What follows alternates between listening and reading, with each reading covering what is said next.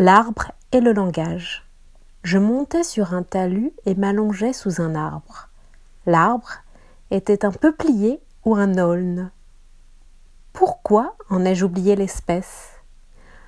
Parce que dès que je regardais son feuillage et suivis ses mouvements, immédiatement en moi, il s'appropria le langage et à l'instant consomma une nouvelle fois, sous mes yeux, en ma présence, les noces archaïques avec l'arbre.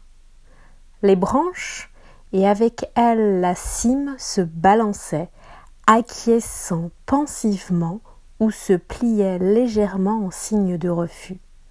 Les petites branches se montraient caressantes ou moqueuses, le feuillage se rebellait contre un souffle brusque, frissonnait devant lui ou l'accueillait avec bienveillance.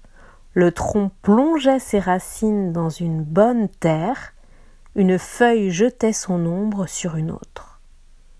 Un vent léger jouait une musique de mariage et portait aussitôt les enfants qui ne tardèrent pas à naître de cette union comme un discours d'image de par le monde entier. C'était un nouvel épisode de Poévie Dire la poésie vous pouvez vous abonner à Poévie, dire la poésie sur les plateformes de podcast. Laissez-moi un commentaire pour donner votre avis ou faire des suggestions. À bientôt!